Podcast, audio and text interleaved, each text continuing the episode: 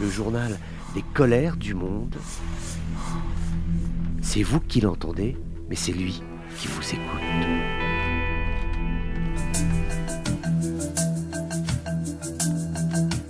Bonjour à tous, bienvenue dans ces colères du monde. C'est une journée sous haute tension au Pakistan, plus de 120 millions de personnes appelées à venir aux urnes pour décider de la nouvelle équipe gouvernementale avec d'ores et déjà un scrutin qui est ensanglanté, 28 personnes tuées dans des attentats à la bombe, pour certains revendiqués par le groupe État islamique et d'autres dans la province du Baloutchistan, qui est toujours une province qui est euh, historiquement extrêmement euh, sensible. Alors on a aujourd'hui donc un climat qui est assez tendu. Hein. Il y a près de 650 000 forces de l'ordre qui sont sur le terrain pour faire en sorte que cela se passe le mieux possible, mais il y a des tensions qui sont liées à la décision des autorités pakistanaises de couper les services Internet de telle façon à ce que les personnes ne puissent pas discuter, parler, échanger sur les réseaux sociaux pour qu'il n'y ait pas d'influence euh, des opérations de vote et que tout cela soit le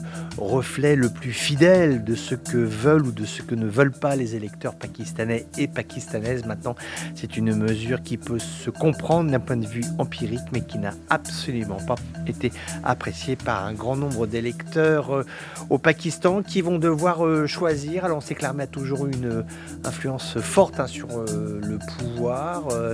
Imran Khan, qui avait pourtant été élu en 2018 grâce à l'armée, en fait a, quasiment défié lorsqu'il était dans le cadre de ses fonctions, de du pouvoir. Il est quelque peu en disgrâce et cela pourrait profiter à Nawaz Sharif, aujourd'hui 74 ans, et qui est rentré au Pakistan en octobre, ceci après quatre années d'exil à Londres. Donc voilà, c'est entre ces deux hommes que cela va se jouer.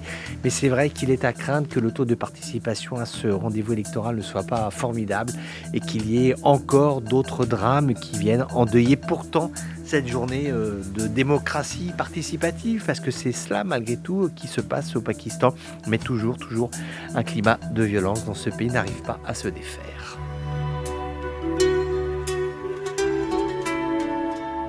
Voilà, c'était les colères du monde d'un jour comme les autres, mais qui n'étaient pas tout à fait comme les autres.